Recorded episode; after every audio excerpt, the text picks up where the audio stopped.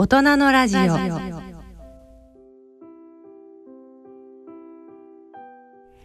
大人のラジオイノベーションのコーナーです。このコーナーではイノベーティブな技術やサービスを開発し事業展開されている起業家の方々にご出演いただきお話を伺っております。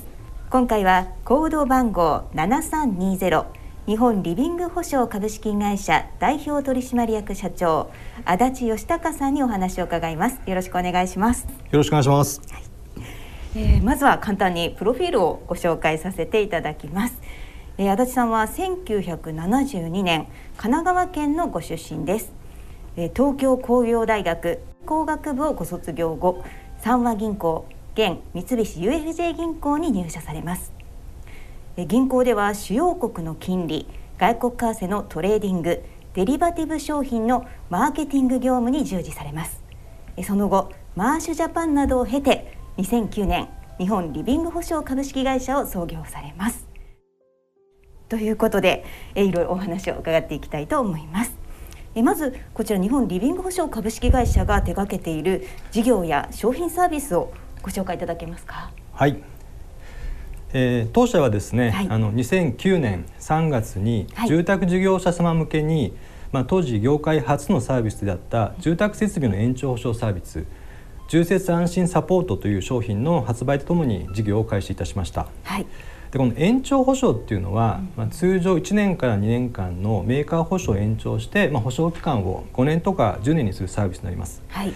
もともとこのサービスっていうのはあの B2B2C の立て付けであの運営しておりまして、はい、あくまでも住宅事業者様のサービスとして、まあ、新築住宅を購入したオーナー様にご案内するものになります。はいで当社のポジションといたしましては住宅事業者様に代わって、まあ、損害保険のアレンジであるとか修理の受付と手配あと保険金請求反則物の作成などですね一連の機能をパッケージでまあ提供しています。うんで当社はですねその意味であの延長保証制度構築のある意味黒子役なんですね。はい、ということで運営しております。はい、でこの重設安心サポート自体はあの当初ですねマンションデベロッパー様なんかと提携しまして、はい、まあ、新築のマンションの入居説明会であるとか内覧会なんかで個別にご案内したんですけども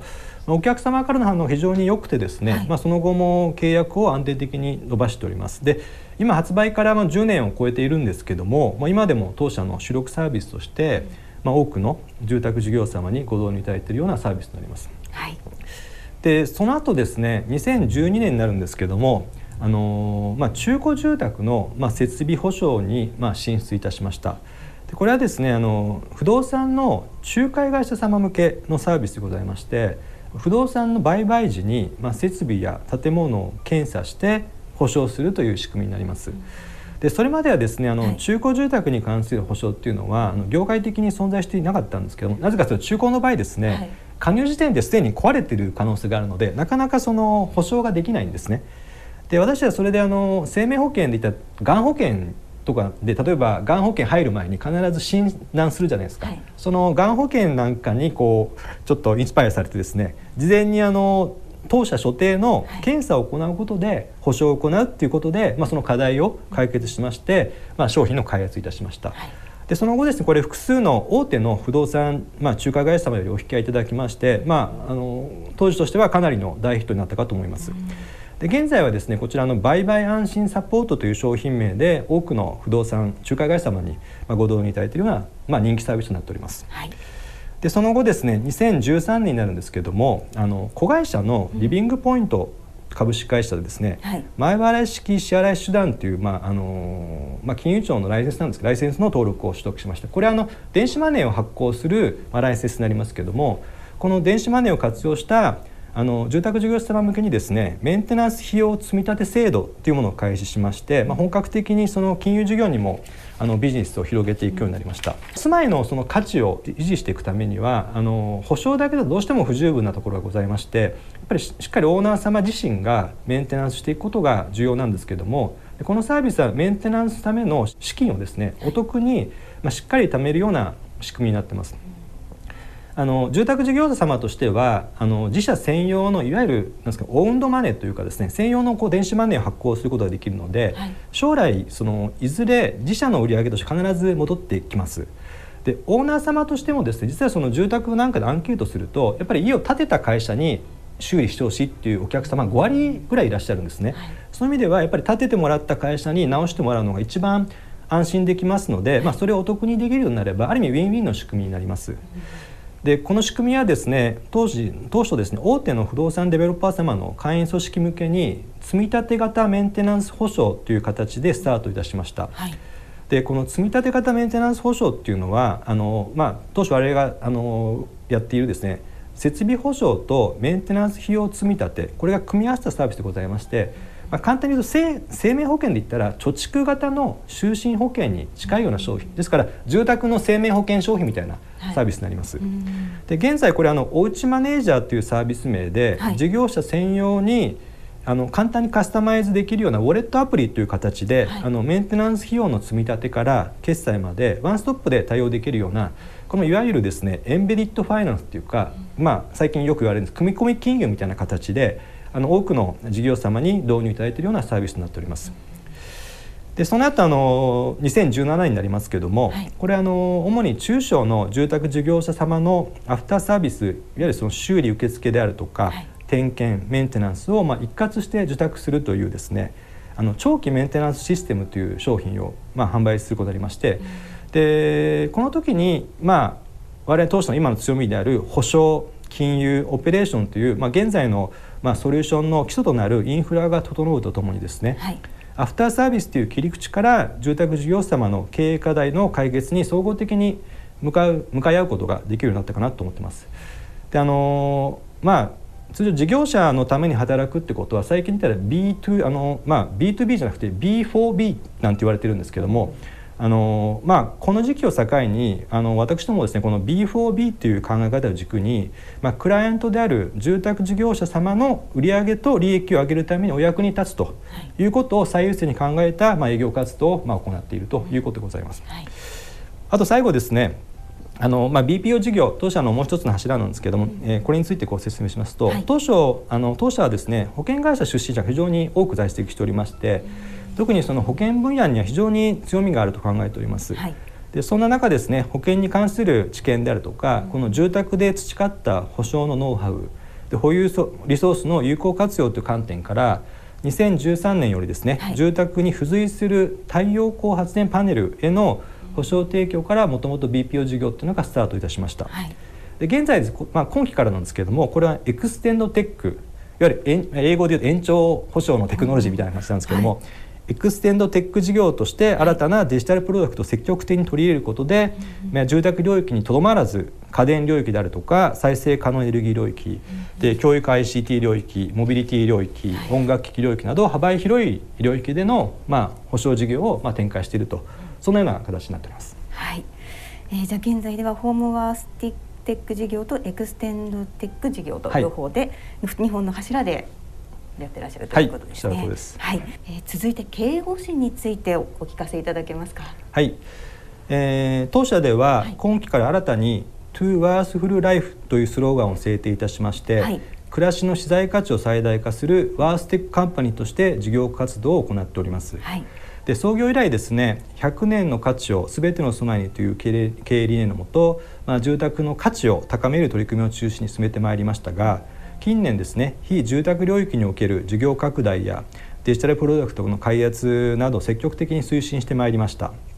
であの創業、えー、15期を迎えるにあたりまして、はい、まあ、当社が提供している価値について改めて見つめ直しまして再定義いたしました結果、はい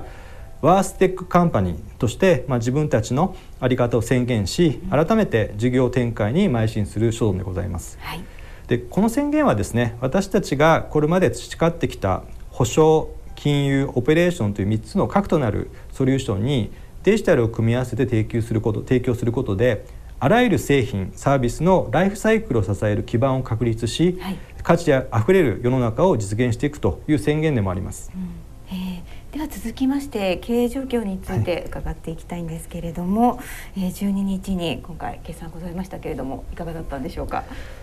はい、えー、創業、えー、創業以来ですね、はい、14期連続の増増収を達成いたしまして、はい、2023年6月期も、えー、過去最高の売上高を予想するなど高い成長性を維持しております。はい。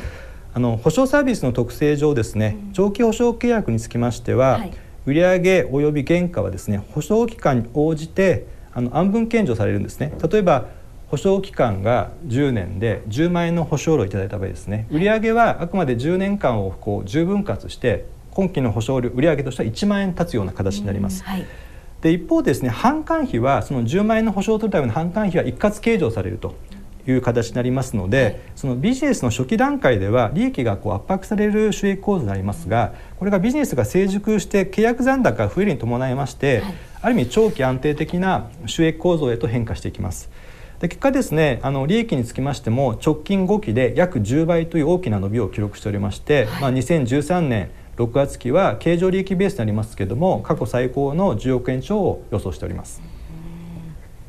コロナ禍で過去最高益を更新ということなんですがどういった要因があったんでしょうか？はい。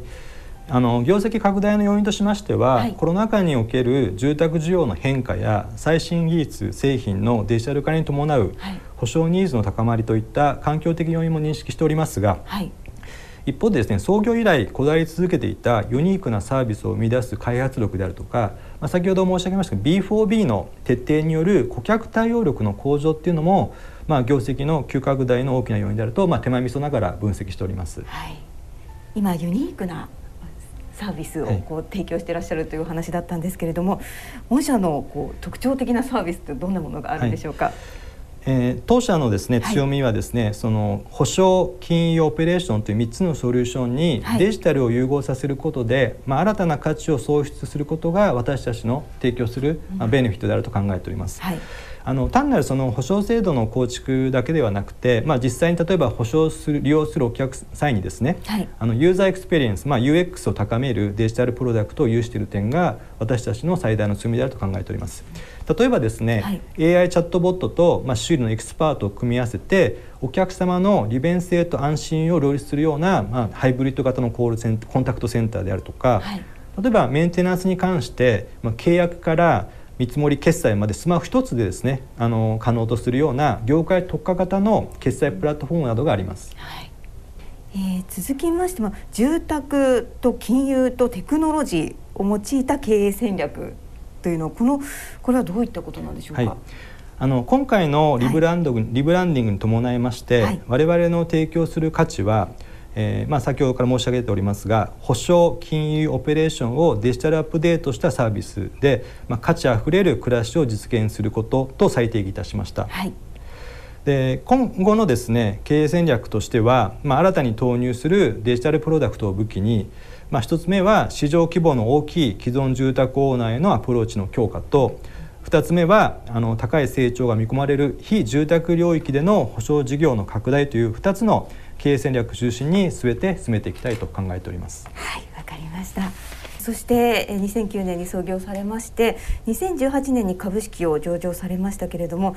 この上場前後の御社の環境というか変化などはございましたでしょうか、はい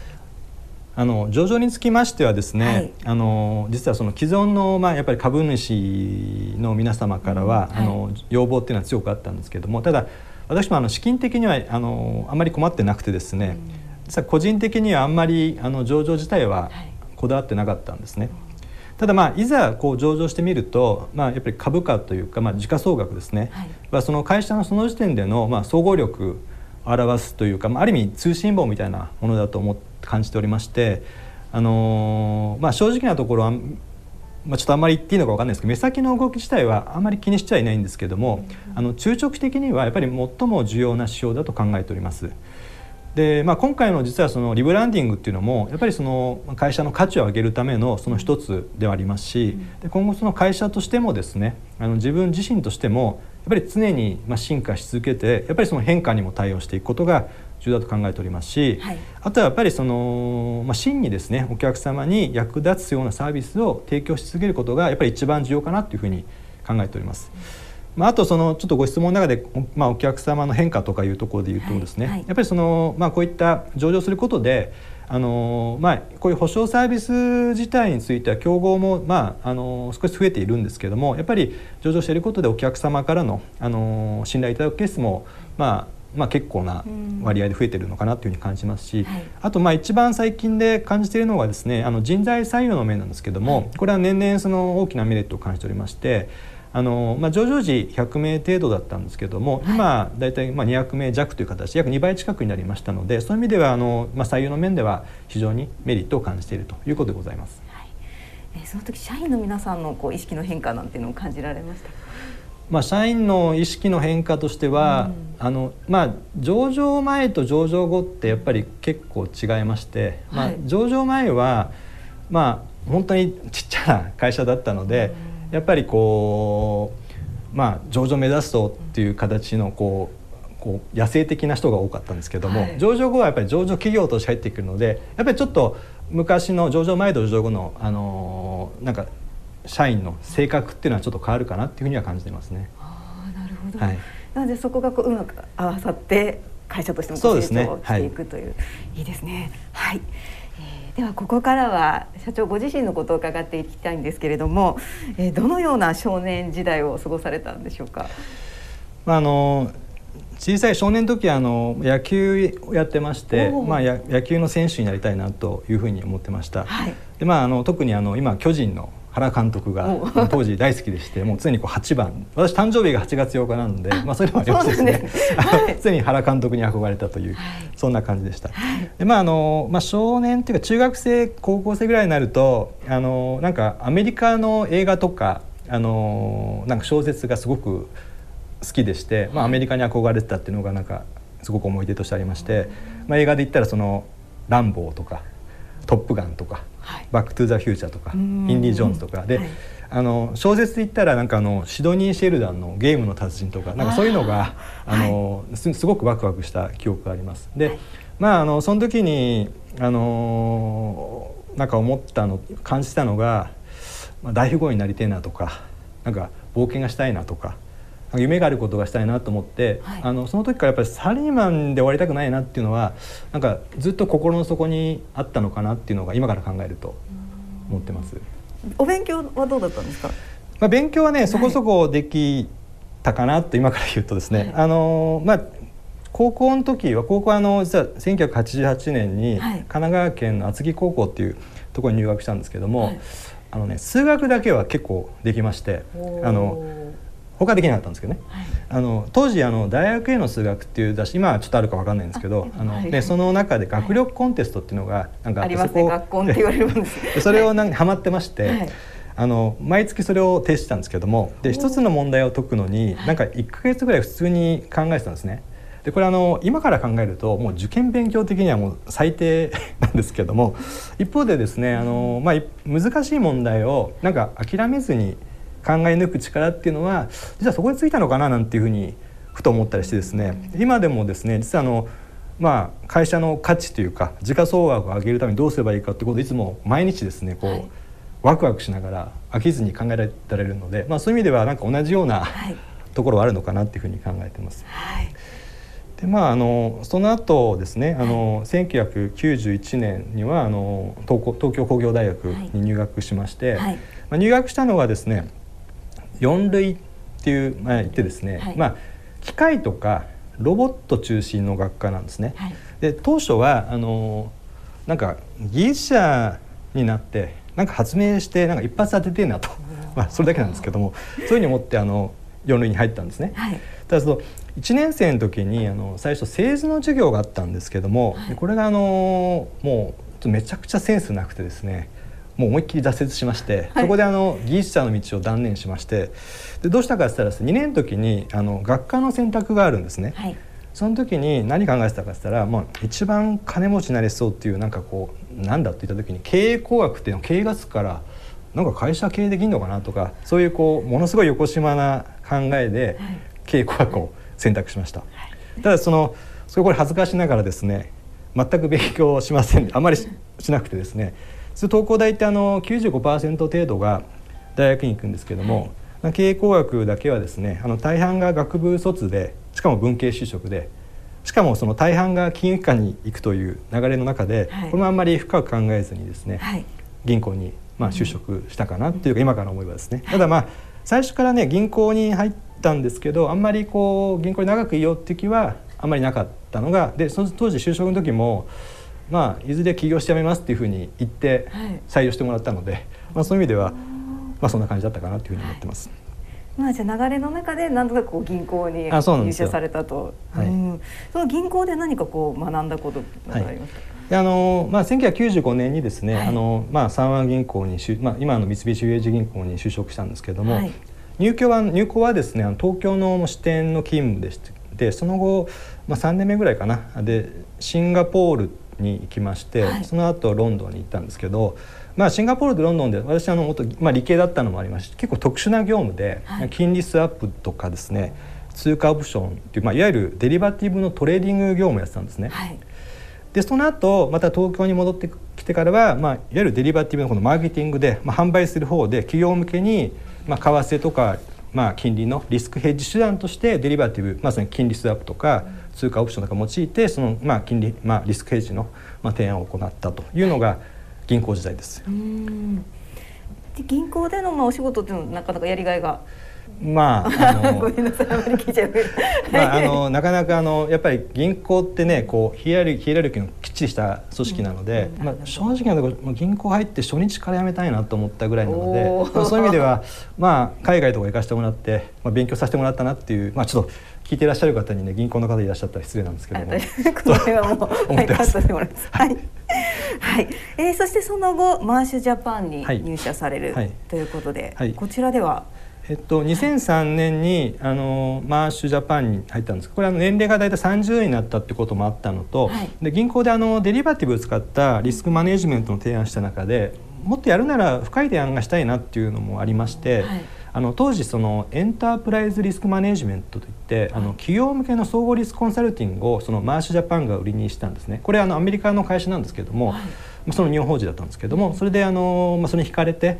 転職しました。うん。ただ実際そのマーシュに入って、はい、まあ、企業向けにいろんな提案している見た中で、まあ、当時感じたのがその日本の企業は特にその地震リスクに対するヘッジニーズが非常に高いなっていうふうに当時感じたんですね。はい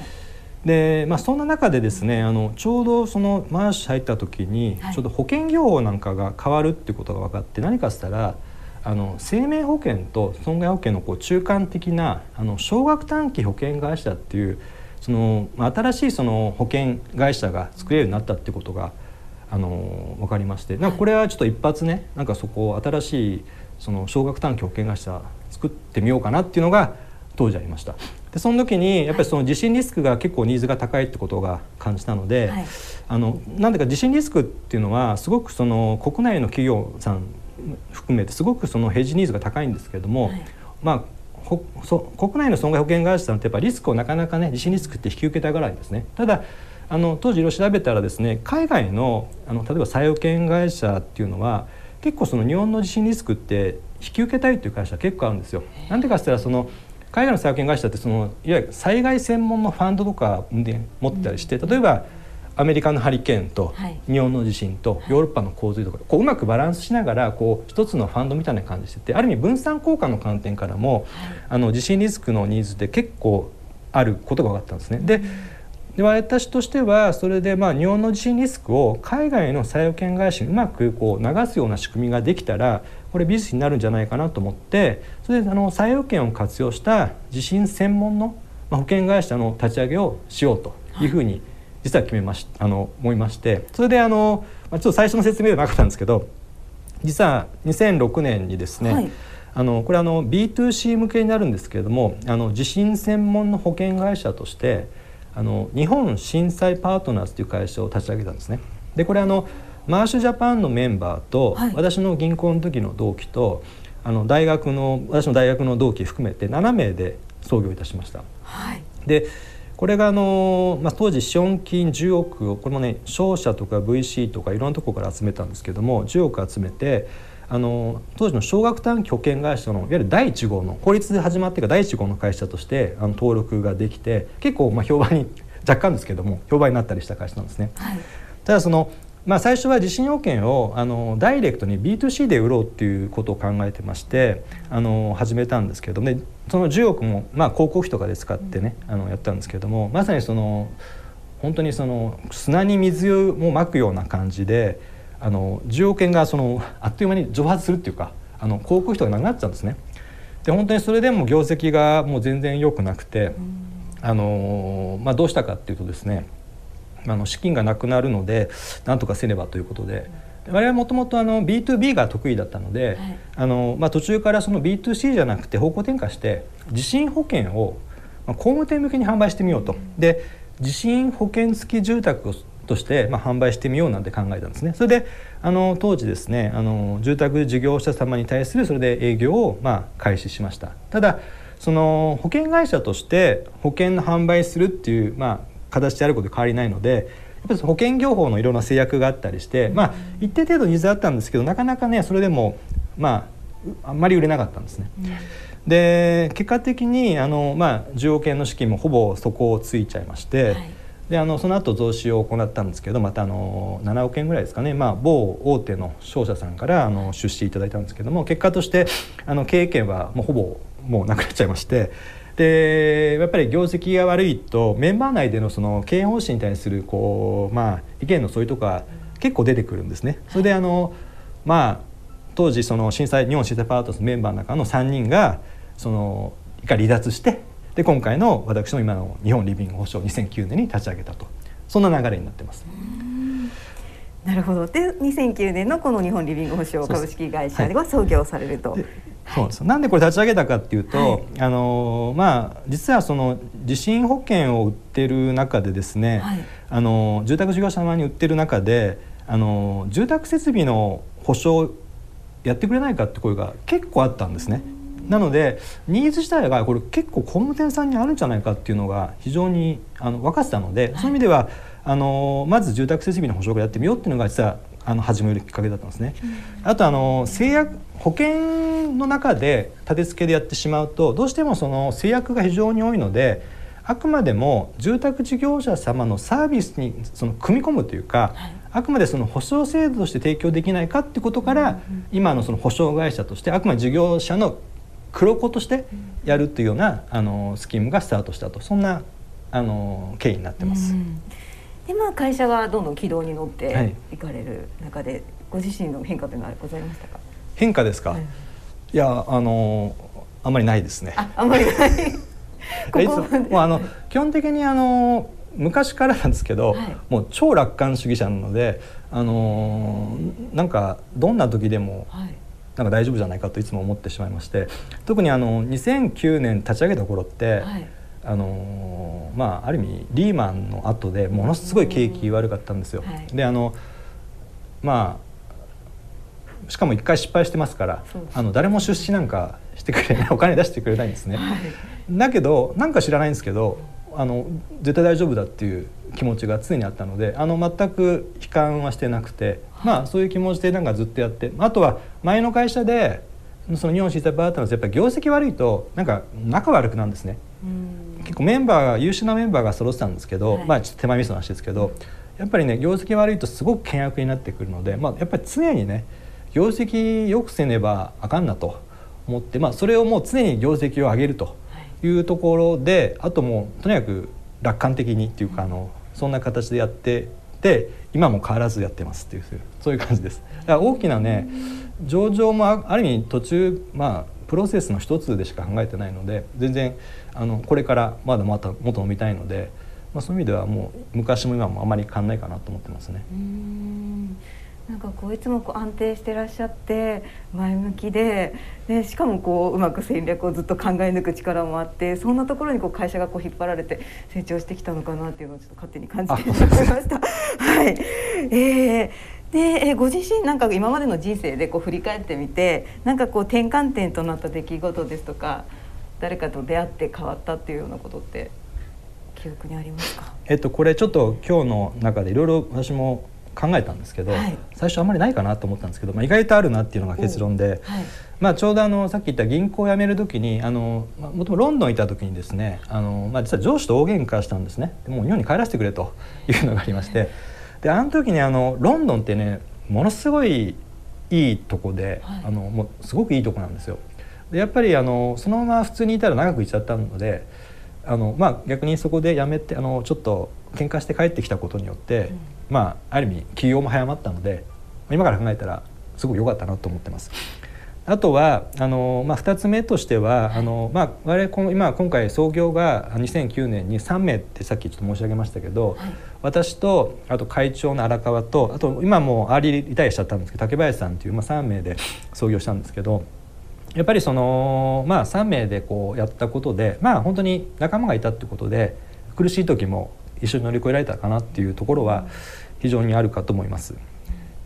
であとあのこれもさっきちょっとちらっと申し上げましたけどあの、まあ、この日本リビングホストを立ち上げた時にやっぱりそのリーマン後でもうお金がねこの役あのもう世の中こうもうもう起業するとか言ったらもうバカじゃねえと言われるような状況だったんですね。でお金も前のその日本時代パートナーの時に出資お願いしたり人に頼んだらアホかというような感じで追い出されるような感じでとにかく最初資金がなかったんですけどその時にやっぱり出していただいた個人のあの株主の方なんですけど非常にこう、まあ、助けてもらって、まあ、その後も今もですけどいろんな面でお世話になっているので、まあ、そこはすごくいまだにね感謝しているところです。あとはですね今あと今のねうちの社員であるとか役員の皆さんに出会えたということってはやっぱりこれもまあ非常に良かったかなと思ってまして今あの会社が正直順調なのもやっぱり優秀なメンバーに囲まれてるからだと思ってまして特に今の役員のまあ人たちは非常に優秀なんですね。なのである意味安心して事業の上任せてられて私としてはある意味ちょっと先を見据えた戦略を考えていることができるのでそういう意味ではすごくあの助かってますしまあそういうとこもあるかなと。あとそういう戦略を考える上であの、まあ、すごくあの助けてもらっているのがあの辻本郷税理士法人っていうあの税理士法人のあの会長やってる本郷会長いらっしゃってですね、今からその、まあ、ゼロから今の規模、まあ、2,000人ぐらいの,、ね、あの税理士法人いらっしゃると思うんですけれども、まあ、ある意味税理士法人会の伝説的な方なんですけどもなんかがですね、まあ、定期的に勉強会なんかがあってお話を伺う機会もあったりするんですけどもいつも本当にまあ貴重なお話を伺ってて、まあ、私のやっぱりどうもですねあの経営方針を決める上でもすごくあの参考にさせていただいている、まあ、そんなのがその本郷会長っていうことになりますね。いろいろお話を伺ってきて、はい、まあ、本当にこういろいろ大変な時期もあったわけですよね。まあ今から思えば、はい戻りたくないなっていう時期はありましたね。やはりこう学歴もあってすごくこうエリートで頑張っていらっしゃってでもこうリーマンショックの中で起業されてっていうそういった時のご自身の状態っていうのはどうだった？周りの状況とか。いやあのまあ、さっきね申し上げましたけど僕自身は私自身はもう全然あのもうもう全然大丈夫っていうかあのもう全くいけるっていうか思ってたんですけど、はい、まあやっぱり周りの人はそうですよ、ね、あんまりその家族にもそんなことあんまり、はい、これ多分ラジオ聞いてないから言いますけど、あんまり言えないですよね。そうですよね。でやっぱり、まあ、同期がちょうど30代だとやっぱり銀行とかの同期ってこう一番こう油乗ってる時期なのでたまに話したりしてもですねもうもうアホちゃうかっていう本当にそんなあのよくこんな時期に起業するよねっていうのが、まあ、ほぼ、ね、まあほぼ全員からのそんな感じでしたね。そんな中でも前向きにいられるなんていうんですかコツというか思いというかそれは何なんですかね？いやだからあの、はい、想像力がちょっと自分でも言うんですけどこうなんか成長するイメージがいつもあるんですね。想像力が頭にあるのでこういけばうまくいくんじゃないかっていうのがこう頭の中には勝手に妄想としてあってそうするとなんか全然気にならないっていうかあの今ちょっと辛くてもまあ、絶対うまくいくっていう。なんかこれはあのもう意味ちょっと意味わかんないんですけど自分でも、はいはい、だからそういうのはありますしあのなんか嫌なことはすぐ忘れちゃうのでで、まあ、そういう意味ではなんか気にならなかったですね全然。でとにかくまあいいことだけ考えてたので。なるほど。えー、それではですね今後の事業展開について伺いたいんですけれども。はい、はいえーまあ、すでにですね新たなデジタルプロダクトや業務支援システムの開発を、まあ、複数並行して進めております。はいでまあ、先ほどから申し上げておりますけれども保証金融オペレーションという3つのソリューションをさらにデジタルアップデートする中で、まあ、既存領域の進行と、まあ、新規領域の拡大を同時に並行して進めてまいりたいと考えております。夢は何かございますか？あの今その本当に私の目標というかあの会社のね価値をもう少しでもあの上げていくことがあの目標であり夢なので、はい、あのまあ、それに向けてもう邁進していくとそれしかないと思ってます。はい、社長は本当にお仕事が大好きなんですね。あのあんまり言うとちょっとあれなんですけど趣味なんですね仕事がほとんど。だからあのもう土日も仕事のことば考えてるし、はい、あんまゴルフとかもやらないですし、あのまあ、そういう意味ではまあ大好きですね、はい、じゃもう常にお休みも全部仕事のこと。まあたまにテニスやるんですけど、うん、まあそれ以外はほぼもう仕事のことばっか考えてますね。なるほど。はい、えー、では最後にですね番組をお聞きの皆様にメッセージがございましたらお願いできますでしょうか。はい、えー、当社はですね8月9日にワーステックカンパニーとして生まれ変わりました